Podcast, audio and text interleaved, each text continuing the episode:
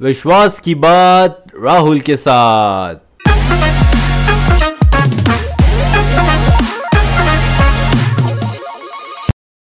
Hello, नमस्ते, सत श्रीकाल सलाम वालेकुम हाउ आर यू ऑल दोस्तों, मैं राहुल डोंगरे आपका स्वागत करता हूँ एक और नए एक्साइटिंग एपिसोड में of the believer show with R D दोस्तों, मुझे किसी ने पूछा कि राहुल, क्या है ज़िंदगी? उसकी बातें सुन के मुझे ऐसा लगा कि यार, इसने तो सारे बम फोड़ दिए मेरे दिमाग में। मैं सोचने लगा कि यार सच में, कभी मैंने ये नहीं सोचा कि ज़िंदगी क्या है। कभी आपने सोचा है दोस्तों कि आपके लाइफ का मकसद क्या है? आप क्या कर रहे हैं? क्या बस सुबह उठना, खाना खाना, कुछ काम करना और सो जाना इतना ही ज़िंदगी है? या इसके अलावा भी कुछ और है? हमारी लाइफ में जनरल एक पैटर्न चलते आ रहा है कि हम पैदा होते हैं एजुकेशन लेते हैं देन हम जॉब करते हैं, उसके बाद शादी एंड अगेन फिर हम बच्चे पैदा करते हैं। और यही साइकिल कंटिन्यू चलते रहता है, बिना रुके, बिना थके। पर इससे हमें लाइफ का मकसद नहीं मिलता। क्या बस आने वाली पीढ़ी को पालना ही लाइफ है? क्या बस कुछ पैसे कमाना ही लाइफ है? क्या इसके अलावा कोई और रास्ता भी है? मेरा मकसद आपकी लाइफ में कंफ्यूजन क्रिएट करना तो बिल्कुल भी नहीं है। मेरा मकसद आपकी लाइफ में उम्मीद की बारूद जलाना है, ताकि आपकी लाइफ अमेजिंग एंड रॉकिंग हो। सो क्या है ज़िंदगी? किसी शायर ने क्या खूब कहा है?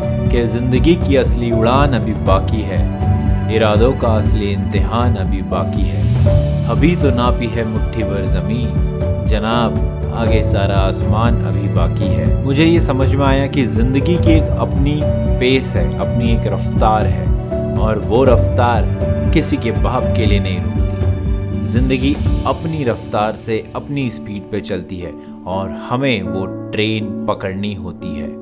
हमें ये जानना होगा कि हम इस लाइफ में, इस ज़िंदगी में किसी मकसद के लिए ही भेजे गए हैं। एक बार हमें हमारे ज़िंदगी का पर्पस हमें मिल जाए तो बस और क्या चाहिए? हम अपनी लाइफ का पूरा टाइम पूरा समय, पूरी एनर्जी अपने पर्पस को फुलफिल करने में लगा देंगे और बस ऊपर वाले ने हमें जिस लिए भेजा है उसे हम पूरा करेंगे। दोस्तों, अच्छी चीज़ों में या तरक्की करती हुई चीज़ों में हम हमेशा अपने आप को दूसरों से कंपेयर करते हैं। हम देखते हैं कि यार, वो बहुत आगे निकल गया, उसने बहुत अच्छा रिज़ल्ट लाया, वो इतने पैसे कमा रहा है, उसकी बहुत अच्छी बंदी से शादी हो गई, वगैरह फलाना ढेम का। लेकिन हमें ये भी ध्यान रखना होगा कि हमसे भी कमज़ोर और हमसे भी बुरी कंडीशन में रहने वाले काफ़ी लोग हैं।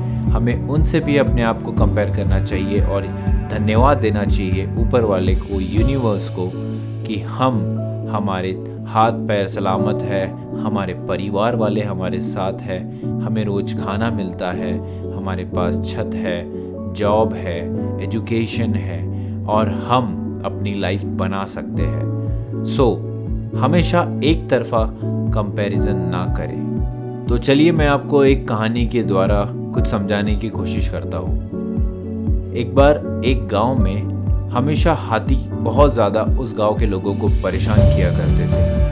वो जब भी अच्छी फ़सल करते, उसके बाद हाथी वहाँ घुस आते और वहाँ के गाँव वाले काफ़ी ज़्यादा परेशान और अपने आप को काफ़ी ज़्यादा कमज़ोर महसूस वो ये सोचते कि हाथी का हम कुछ नहीं कर सकते। और वो उसी तरीके से हर बार, हर साल लगातार हाथियों से परेशान होते रहते उनके पास कोई सोल्यूशन नहीं था और वो कुछ कर नहीं पाते थे।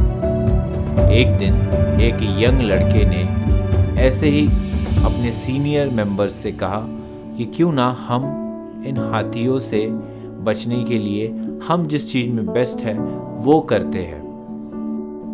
गाँव के लोग घुड़सवारी और घर बनाने में बहुत माहिर थे। उन्होंने बड़े बड़े घर बनाए जो कि किसी वेयर हाउस साइज़ के थे। और जब हाथी वहाँ आए तो उन्होंने उन हाथियों को घोड़े से दौड़ा के उस पर्टिकुलर हाउस तक ले आया और डोर क्लोज कर दिया। इससे हमें ये सीख मिलती है कि हम लाइफ में हर चीज़ को हाथी समझ बैठते हैं। हर प्रॉब्लम को हाथी समझ बैठते हैं और अपने आप को अंडर एस्टिमेट करते हैं, अपने आप पे विश्वास नहीं करते। और हम सोचते हैं कि मेरे पास वो स्किल नहीं, वो स्किल तो सामने वाले के पास में है, दूसरे की लाइफ बहुत अच्छी चल रही है। और हम अपने आप को दूसरों से कंपेयर करते हैं, खुद पे अविश्वास करते हैं। लेकिन जिस दिन हम अपने आप में विश्वास करने लगे, अपने आप में दी हुई हुनर या पर्पस को ढूंढ ले तो हम उन हाथियों को भी कंट्रोल कर सकते हैं जो हमारे दिमाग में घूम रहे हैं, जो हमारे लाइफ के सबसे बड़े हर्डल्स हैं। सो उम्मीद करता हूँ दोस्तों, आपको ये एपिसोड पसंद आया होगा। इसी तरीके से आपका प्यार हमें देते रहिए और सुनते रहिए the believer show with R D